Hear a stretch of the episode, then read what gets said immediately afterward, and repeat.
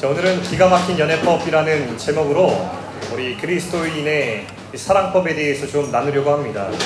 그것이 알고 싶다. 여러분의 질문은 뭐였냐면 이런 거였어요. 제가 질문 줘보니까 혼전 순결은 꼭 지켜야 하나요? 그렇다면 어디까지가 혼전 순결을 지키는 것인가요? 라는 질문을 해준 친구들이 있었어요. 자, 오늘은 그 대답으로 하나님 말씀을 같이 듣도록 하겠습니다. 먼저 우리 한 이야기를 들어보죠. 한 남녀의 썸과 사랑 이야기입니다. 룻기는 바로 그런 이야기예요. 여러분 룻기 읽어봤어요? 안 읽어봤어요? 제가 얘기해 드릴게요. 자, 한번 말씀 보여줄까요? 1장 1절에 이렇게 시작돼요. 사사들이 치리하던 때에 그 땅이 흉년이 되니라. 이것은 이 사랑 이야기의 배경인데요. 여러분 이걸 알고 이 사랑 이야기를 들어야 이해가 될 수 있어요. 사사들이 치리하던 때라는 것은 어떤 뜻이냐면 엄청나게 악한 시대. 하나님을 다 떠나서 하나님 말씀 안 듣고 자기 멋대로 사는 시대였다는 뜻이에요. 어떻게 써요, 여러분?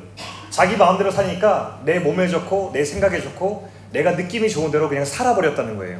그래서 사사기를 읽어보면은 엄청 엄청 엄청 충격적인 이야기가 계속 이어서 나오고 있어요. 그만큼 악하고 악한 이야기가 사사기 사사시대였어요. 오늘 루키를 왜 저렇게 시작하고 있냐면 오늘 루키가 쓰여진 이 시대도 사사시대랑 똑같은 시대라는 것.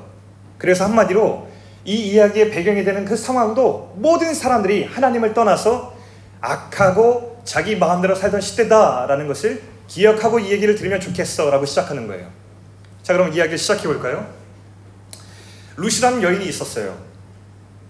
모압이라는 어, 외국인, 외국 나라의 출신이었는데 이스라엘에 들어왔어요. 근데 이 여인은 그 당시 이스라엘에 3대 약자가 있었어요. 고아와 과부와 외국인. 근데 이 루시라는 사람은 두 가지에 해당되는 아주 아주 약자였어요. 외국인이면서도 과부였어요. 젊은 과부였어요. 그런데 이 사람이 살아서 이제 이스라엘에 들어왔는데 이스라엘이 엄청 악했잖아요. 위험에 처했죠. 왜냐하면 약자라고 하는 뜻은 어떤 게 약자냐면 보호받을 수 없는 사람을 가리켜서 약자라고 하거든요. 그러니까 남편도 지켜줄 남편도 없죠. 가난하죠. 외국인이라서 무시당하죠.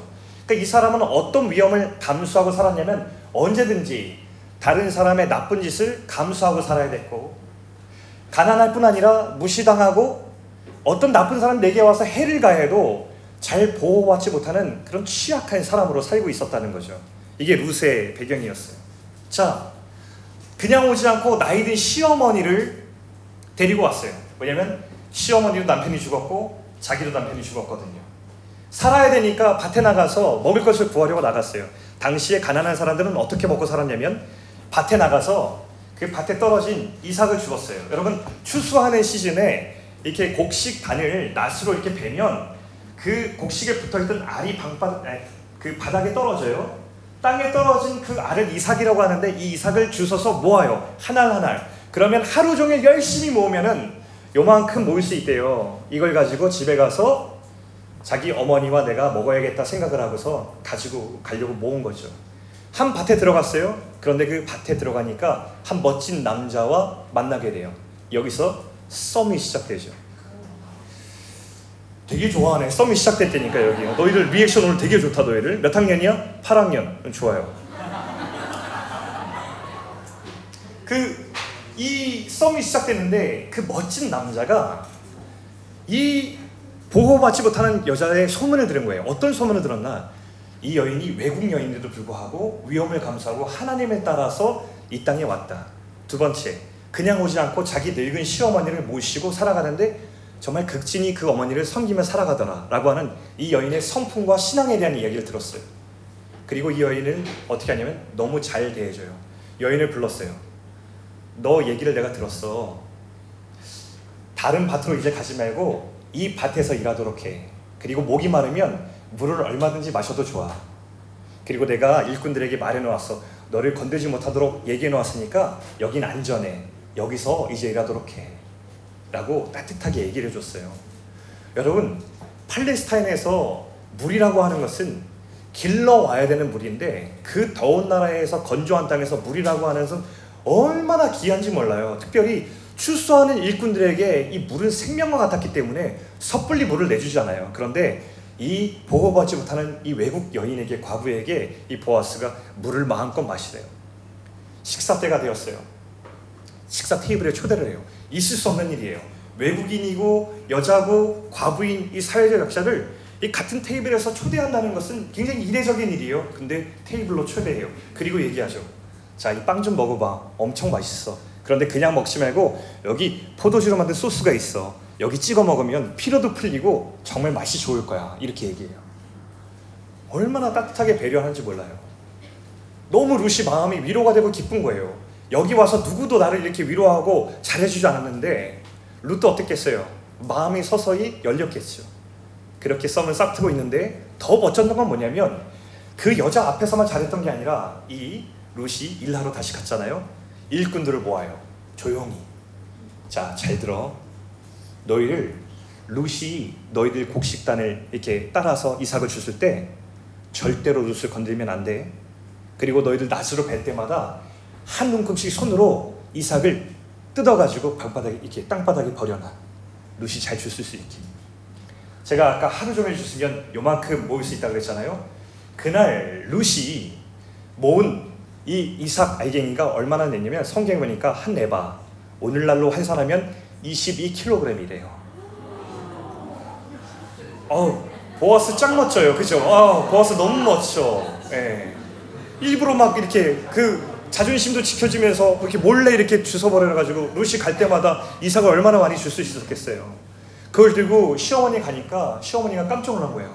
너 도대체 누굴 만난 거니? 네, 제가 그 밭에서 보아스라는 사람을 만났어요. 라고 했어요. 시어머니가 깜짝 놀랐어요. 왜냐하면 보아스라는 사람은 이 룻에게 결혼 후보자가 될 수 있는 자격이 있는 친척이었거든요. 당시 이스라엘 풍습에는 이렇게 형제 중에서 친척 중에서 먼저 남편을 잃게 되잖아요. 그럼 대를 잇기 위해서 친척 중에서 가장 가까운 사람이 먼저 그 사람과 결혼할 수 있는 자격이 주어졌어요. 보아스가 그런 사람이에요. 시어머니가 한 가지 아이디어가 생각났어요. 그러면서 룻에게 이렇게 얘기하죠. 자, 룻, 내 얘기 잘 들어. 너는 오늘 밤에 깨끗하게 목욕을 하고 바디로션을 좀 잘 바르면 좋겠어. 몸에 향기가 나게. 가장 예쁜 옷을 입고 보아스가 어, 너 벌써부터 좋아하는 거야? 예, 들어요. 듣고서 좋아해. 다 듣고. 자, 그렇게 해서 예쁜 옷을 입고 보아스가 오늘 일하다가 거기서 잘 건데 그의 이불을 들고 그의 발치에 발이 있는 하체 쪽에 누워 있어. 이렇게 시어머니가 얘기를 하는 거예요. 여러분 이거 되게 이상하죠. 시어머니가 며느리한테 이상한 걸 시켜요, 그죠? 근데 이 룻이 그 말에 순종해서 그대로 샤워하고 바디로션 바르고 예쁜 옷 입고 그리고 보아스가 잠들기 기다렸다가 깜깜한 밤에 그의 이불 속으로 들어갔어요. 보아스가 자다가 깜짝 놀랐어요. 이 누구야 이러고 딱 깼는데 거기에 룻이 예쁜 모습을 하고 거기 있는 거예요. 여러분 그리고 나서 룻이 뭐라고 하냐면 이렇게 얘기해요. 어, 구절 말씀만 보여줄까요? 자 이렇게 얘기해요. 같이 읽읍시다. 시작. 나는 당신의 여종이오니 당신의 옷자락을 펴 당신의 여종을 덮으소서. 이는 당신이 기업 물을 자가 되미니이다 하니. 이게 바로 뭐냐면요, 여러분. 청혼이에요. 당신 나랑 자, 결혼할 자격이 있는 사람이래요. 오늘 저를 품고 저와 결혼해 주세요라고는 청혼이었어요. 자, 여러분 그러면 오늘 이 야릇한 상황에서 야릇한 상황에서 예, 드라마라고 볼 때 이 야릇한 상황 다음에 나오는 장면은 무엇일까요? 어, 스나야 뭐라고? 뭐, 뭐 이렇게 뭐 손으로 표현하지 말고 말로 해봐요. 어떤 상황이 예상돼요? 어, 너무 좋아하네, 쟤네들 진짜 이거. 예, 뭐예요 이게? 예, 뭔가 일어날 것 같죠? 예. 여러분 그런데 여러분 보세요. 분명히 이 사사 시대였다면 사실 여기까지 가지도 않아요. 사사 시대의 일반적인 이야기는 어디서 끝이 나냐면 그 과부이고 약자였던 루시 밭으로 들어오면 그 당시의 이야기로는 어떤 이야기 들리는 게 흔했냐면 그 힘없는 루시 사람들에게 겁탈당하고 농락당하는 이야기가 분명히 쓰여졌을 거예요. 근데 여기까지 왔는데 그 다음 이야기가 우리의 예상과 달라요. 예상과 달라요. 보아스가 뭐라고 얘기를 했냐면요. 10절 말씀 보면 자, 그가 이르되 내 딸아 여호와께서 내게 복 주시기를 원하노라. 가난하건 부하건 젊은 자를 따르지 아니하였다. 내가 베푼 인애가 처음보다 나중에 더하도다. 그리고 이제 내 딸아 두려워하지 말라. 내가 네 말대로 내게 다 행하리라. 내가 현숙한 여자인 줄 나의 성읍 백성이 다 아느니라. 이 여인이 가진 인격과 신앙과 성품을 칭찬하면서 그의 속에 든 아름다움을 격려해 주어요. 그리고 나서 이어지는 말이 12절과 13절 말씀인데 12절 13절 한번 띄워줘 보겠어요? 자, 여러분 여기선 같이 읽을 건데 같이 읽을 건데 한번 큰 소리로 같이 한번 읽어봅시다. 자, 시작. 참으로 나는 기업을 물을 자이나 기업 물을 자로서 나보다 더 가까운 사람이 있으니 이 밤에 여기서 머무르라. 아침에 그가 기업 물을 자의 책임을 내게 이행하려 하면 좋으니 그가 기업 물을 자의 책임을 행할 것이니라. 만일 그가 기업 물을 자의 책임을 내게 이행하기를 기뻐하지 아니하면 여호와께서 살아계심을 두고 맹세하노니 내가 기업 물을 자의 책임을 내게 이행하리라. 아침까지 누워 있을지니라 하는지라. 여러분 여기서 반복되어서 계속해서 등장하는 단어 하나가 있죠. 그게 무슨 단어예요? 책임이라고 하는 단어예요. 보아스는 이 룻이 너무 좋았어요, 사실. 썸에서 발전해서 그 마음은 이미 룻을 원했어요. 근데 그 원하는 마음과 이 상황 자체가 너무나 자신을 매혹시키는 상황이었지만 거기서 멈춰요. 왜 멈췄을까요? 책임지고 싶었기 때문이에요. 이 존귀하고 이 소중한 이 여인을 지키고 보호하고 책임지고 싶었기 때문이에요. 왜냐하면 이 결혼할 수 자격 중에서 이 보아스가 알고 있었던 거예요. 나보다 먼저 결혼할 자격이 있는 사람이 한 명 더 있다는 것을 알고 있어서 만약에 내가 이 밤에 이 여인을 내가 원하는 대로 품고 나면 이 룻이 나중에 곤란한 일을 당할 것을 알게 되었어요. 근데 이 룻이 너무 소중하고 존귀하니까 이 여인을 품고 싶었지만 책임 있게 이 여인을 사랑하면서 그 자리에서 멈춰요. 그리고 약속하죠. 내가 먼저 결혼할 자격 있는 사람에게 가서 물어볼 거야. 그 사람이 노하면 내가 반드시 당신과 결혼하겠습니다. 이렇게 얘기하고 있는 거예요. 보아스 너무 멋진 사람 같아요. 언젠가 방송에서 한동안 이제 유행했던 프로그램이 하나 있어요. 이게 뭐냐면 썸을 타는 남녀 간의 썸을 타는 어떤 프로그램, 가상 연애 프로그램인데 설정 자체가 남녀가 썸을 타다가 3개월 연애한 이후의 상황이라서 서로 얘기를 하는 이런 프로그램이었어요. 근데 그때 강균성이라고 하는 한 남자 여인, 연예인이 거기 출연했어요. 상대편 여자 출연, 출연한 연예인이 이 데이트를 하다가 물었어요. 근데 오빠, 내가 다른 프로그램에서 오빠가 혼전 순결을 그렇게 강조하는 것을 내가 들었는데 도대체 왜 그러는 거예요? 난 이해할 수가 없네. 이렇게 물었어요. 근데 강균성 씨가 그때 뭐라고 대답을 했냐면 차분하게 이렇게 설명을 하더라고요. 어, 그 즐거움, 남녀 간의 성적인 즐거움 너무너무 좋지. 그런데 나는 그 즐거움이 끝이 아니라고 생각해. 그 즐거움은 항상 생명과 연결이 되잖아. 그래서 이 관계는 난 결혼 관계 안에서 하는 것이 가장 적절하다고 생각해. 그렇게 자기의 소신을 밝히면서 이야기하더라고요. 여러분, 이 즐거움이 생명으로 이어졌는 사실을 우리는 종종 까먹거나 신경 쓰지 않는 경향이 있는 것 같아요. 근데 여러분, 하나님이 우리를 만드실 때 이 즐거움이 엄청난 즐거움으로 우리에게 만들어서 모두가 다 원하는 어떤 즐거움이 되었거든요. 그런데 이 원하는 즐거움이라고 해서 아무 때나 아무렇게나 즐기기 원치 않으시고 너무너무 신비하게도 이 즐거움을 누린 결과가 생명으로 이어지도록 하나님께서 설계하셨다는 사실에 주목할 필요가 있어요. 너무 신비롭지 않아요? 여러분, 이 연결 과정 잘 생각해 봅시다. 이 즐거움만 누리고 책임을 지지 않을 때에 이 행복은 온전한 행복이 안 돼요. 근데 이 즐거움 안에서 정말 행복을 잘 누리면 그 안에 더 큰 기쁨이 와요. 생명의 탄생이라고 하는. 저와 여러분이 그렇게 이 땅에 왔어요.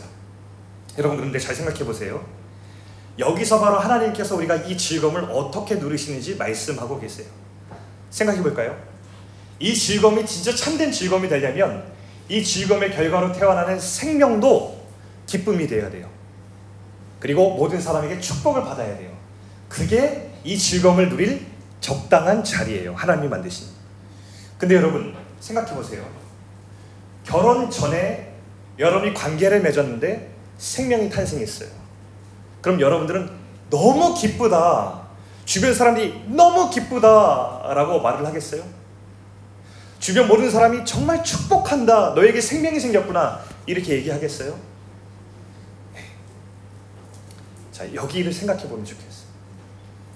하나님께서 우리에게 주신 이 관계의 자리는요, 모든 사람에게 축복받는, 그 생명의 탄생에 대한 축복받는, 그 즐거움의 결과가 모든 사람에게 복이 되는 그 자리로 즐거움을 누릴 자리를 우리 만드셨다는 사실을 여러분 기억하면 좋겠어요. 근데 안타까운 것은요, TV를 틀고 스크린을 띄면 여러분 잘 아는 틱톡, 틱톡이나 릴스나 유튜브 쇼츠 이런 거 보면은 너무나 많은 자극적인 것들이 있어요. 근데 거기서 하나같이 보여주는 건 뭐냐면 성적인 관계는 즐거워 라고까지만 얘기해요. 성적으로 상대방에게 유혹이 될 만한 컨텐츠들만 많아요. 그런데 이런 컨텐츠는 없어요.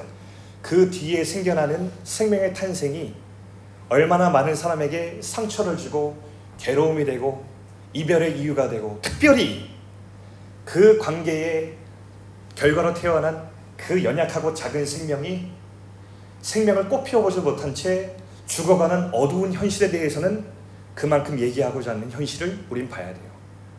TV는 항상 즐거움만 노출시켜요. 그러나 그 즐거움이 깊은 만큼 그 이면에 그 무책임한 사랑이 우리 가운데 가져오는 여러 가지 열매들이 너무나 많이 있다는 사실을 우리가 기억하면 좋겠어요. 이제 여러분의 질문으로 본격적으로 들어가 볼까요? 혼전 순결을 지켜야 하나요? 어디까지 지켜야 순결한 것인가요? 요거에 대해서 한번 다뤄보겠습니다. 여러분 이무진의 신호등이란 노래 알죠? 아 몰라요? 이무진 몰라요? 예. 네. 붉은색, 푸른색, 그 어 그래. 와 찬양은 안 따라 부르는데 이런 것만 엄청 잘 따라하네. 예. 그 사이 3초 그 짧은 시간이라는 이 시간. 여러분 저기 보면은 그 신호등이 빨간색이 있고 파란색이 있고 노란색이 있어요. 제가 한번 설명해 볼게요. 우리가 하나님 앞에서 올바른 관계를 맺기 위해서 우리 중에 아마 연애하는 친구들도 있을 거예요. 여러분 이거 잘 들어보면 좋겠어요.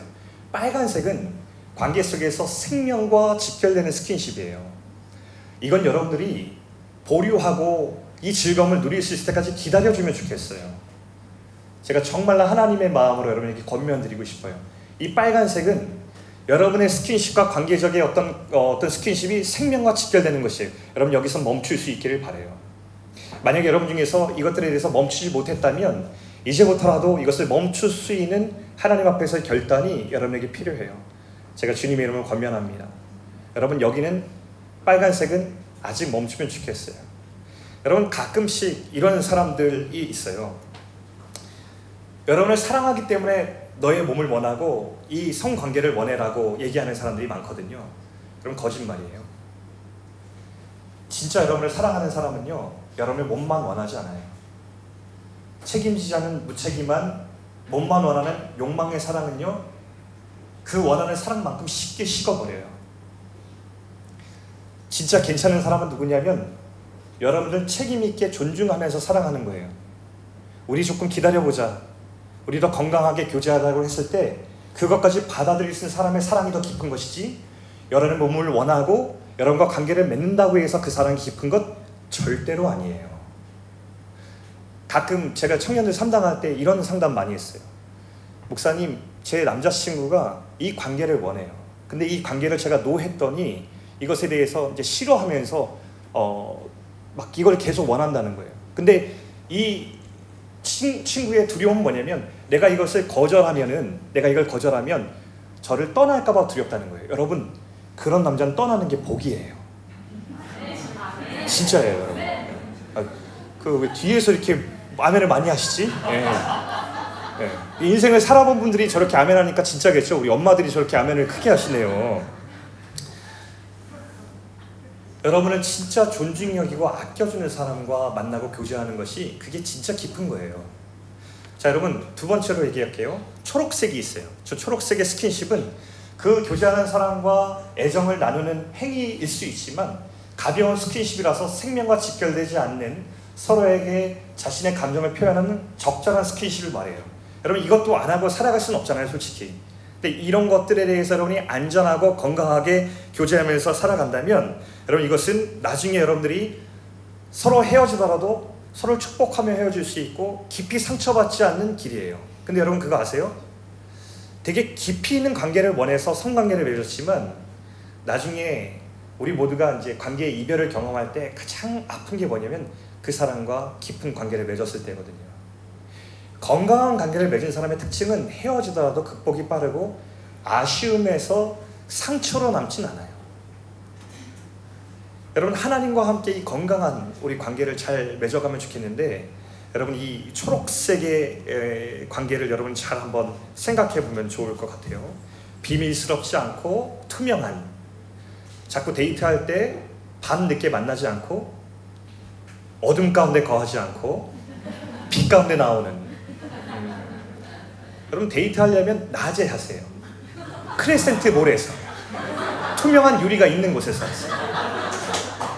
숲속 가지 말고 공원 깊숙한 데 이런 데 가지 말고 굴다리 터널 이런 데 가지 말고 방문 닫지 말고 투명하게. 자 노란색을 볼게요. 저 노란색이 뭐냐면 3초 가량. 아까 이무진 씨가 그, 그 가사에 썼지 않으세요 3초 그 짧은 시간 이게 중요해요 여러분 운전해 보면 저 노란색이 되게 중요해요 선택을 잘해야 돼요 노란색이 있다는 건 뭐냐면 3초예요 뭐예요 여러분 어떻게 할 거예요 노란색으로 바뀌었어요. 그럼 어떻게 해요? 오토바이 타거나 차 타고 할 때 어떻게 해야 될까요, 여러분? 여러분들 부모님 어떻게 하세요? 그렇지. 예, 밟아요 나왔습니다. 밟아요. 저 어머니들 중에서 나온 것 같아요. 어머니들 도움이 안 돼요 지금. 예. 자 여러분 보세요. 그래 둘 중에 하나 선택이에요. 하나 멈춘다, 미리 멈춘다. 또 하나 빨리 지나간다. 둘 중에 하나예요. 둘 중에 공통점 뭐냐면 그 노란색 가운데 3초 가량의 짧은 시간에 머물지 않는다죠. 이게 핵심이에요. 노란색은 생명과 직결되는 스킨십은 아니에요. 그런데 이 노란색에 머물면 위험해요. 특별히 이 노란색에 누가 오래 머물고 싶어 하냐면 3초를 넘어서라도 계속 머물고 싶어 하는 사람이 누구겠어요? 형제예요, 자매예요? 네? 승아는 예외로 쉬고 얘기합시다. 지금 승아 너무 좋아하는데 승아 말고 그런 애들이 있을 수 있어요. 말고 보통 누구예요? 제가 볼 땐 형제들이에요. 여러분, 형제들은 노란색에 3초만 머물 능력이 없는 사람들이에요. 형제들은 다 짐승이에요. 교회에서 가장 믿지 말아야 될 소리가 뭐냐면 오빠 미치예요. 더 심각한 소리가 뭐냐면 교회 오빠들의 오빠 미치. 여러분 절대 믿지 말기 바랍니다. 여러분 사람은 믿을 대상이 아니에요. 특별히 여러분과 교제하고 있는 사람들을 믿지 말기를 바랍니다. 하나님을 믿으세요. 하나님을 함께 함께 하나님을. 여러분 그래서 제가 얘기하고 싶은 건 뭐냐면 이 노란색은 생명과 직접 관계되지 않았지만 지금 당장은 얼마든지 빨간불로 갈 수 있는 곧 빨간불로 바뀌기 직전이기 때문에 여기 머물면 안 돼요, 여러분. 이게 얼마나 힘든지 아세요? 여기 머물면 형제들은 못 견뎌요. 자매들도 마찬가지예요. 계속해서 반복이 되잖아요. 노란불에 머무는 게 반복되잖아요. 그럼 빨간색으로 가게 돼 있어요. 곧 머지않아. 여러분 이거 잘 기억하셔서 여러분 건강하게 하나님 앞에서 정말 깊고 존중하고 책임 있는 그 관계를 해 나가면 좋을 것 같아요. 오늘 보아스와 룻의 결말을 보니까 그 보아스와 룻의 존중과 책임이 나중에 이 썸에서 연애에서 그리고 결혼으로 발전하는 것을 보거든요. 근데 이 결혼을 할 때에 너무 멋진 장면이 뭐냐면 원래 이런 사랑과 썸의 스토리는 마지막 결혼을 결말 맺을 때 여러분 다 아시잖아요. 이 이야기의 마지막은 뭐예요? 문장은 그렇게 보아스와 룻은 행복하게 오래오래 살았답니다. 점 이렇게 되어지잖아요. 근데 이 이야기 되게 웃긴 게 뭐냐면 룻기 마지막에 어떻게 끝나는지 알아요? 족보를 끝나요. 지니얼러지 족보. 자 족보 몰라요? 족보 알죠? 사람이 누가 누굴 낳고 누굴 놓고 조상이 대대로 내오려는 거 있잖아요. 여러분 이걸로 끝나는데 너무 웃겨요, 여러분. 한번 보여줄까요? 뜬금없이 이 사랑 이야기 끝에 족보를 왜 기록했을까요? 근데 보니까 저렇게 보아스 이름이 나오는 거예요. 이유가 있겠죠. 쭉 낳고 낳고 낳고 가니까 보아스를 낳았고 보아스 쭉쭉쭉 낳고 가니까 누가 나왔냐면 다윗이 나왔어요. 근데 여러분 이게 의미 있는 이유가 뭐냐면 저 족보는 어떤 큰 족보의 일부분을 여기 띄워놓은 거예요. 더 큰 족보를 볼까요? 마태복음 1장 1절 말씀 보여주세요. 자 이렇게 시작해요. 아브라함과 다윗의 자손 예수 그리스도의 계보라 마태복음 1장 1절이에요. 자 낳고 낳고 낳고 다음 보여주세요. 그렇게 낳고 나니까 누가 나오면 아까 우리가 보았던 족보가 등장해요. 저기에 보아스가 나오고 다윗상을 나왔어요. 자 자, 다음 보여주세요. 또 엄청 나아요. 다이부터 낳고 낳고 낳고 낳고 엄청 낳고 의샤를 낳다가 마지막에 보여주세요. 또 낳고 낳고 낳고 낳고 하다가 그 다음 보여주세요. 이게 마지막이네. 그 다음에 마리아에게서 그리스도라 칭하는 예수가 나시니라. 여러분 그게 무슨 뜻이냐면 이 보아스와 루시 맺은 썸과 사랑과 결혼에 책임 있는 그 사랑의 이야기에 결실을 맺어서 이 족보에서 이 결혼에서 대를 이어 누가 나셨냐면 예수 그리스도께서 이 땅 가운데 태어나셨어요.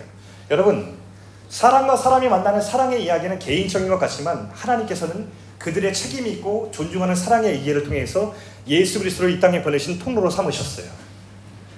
여러분, 여러분들이 이 땅 가운데서 일상으로 예배 드리는 것은 너무너무 소중해요. 그것은 지극히 개인적인 부분이 아니에요. 예외적이고 별개의 것이 아니에요.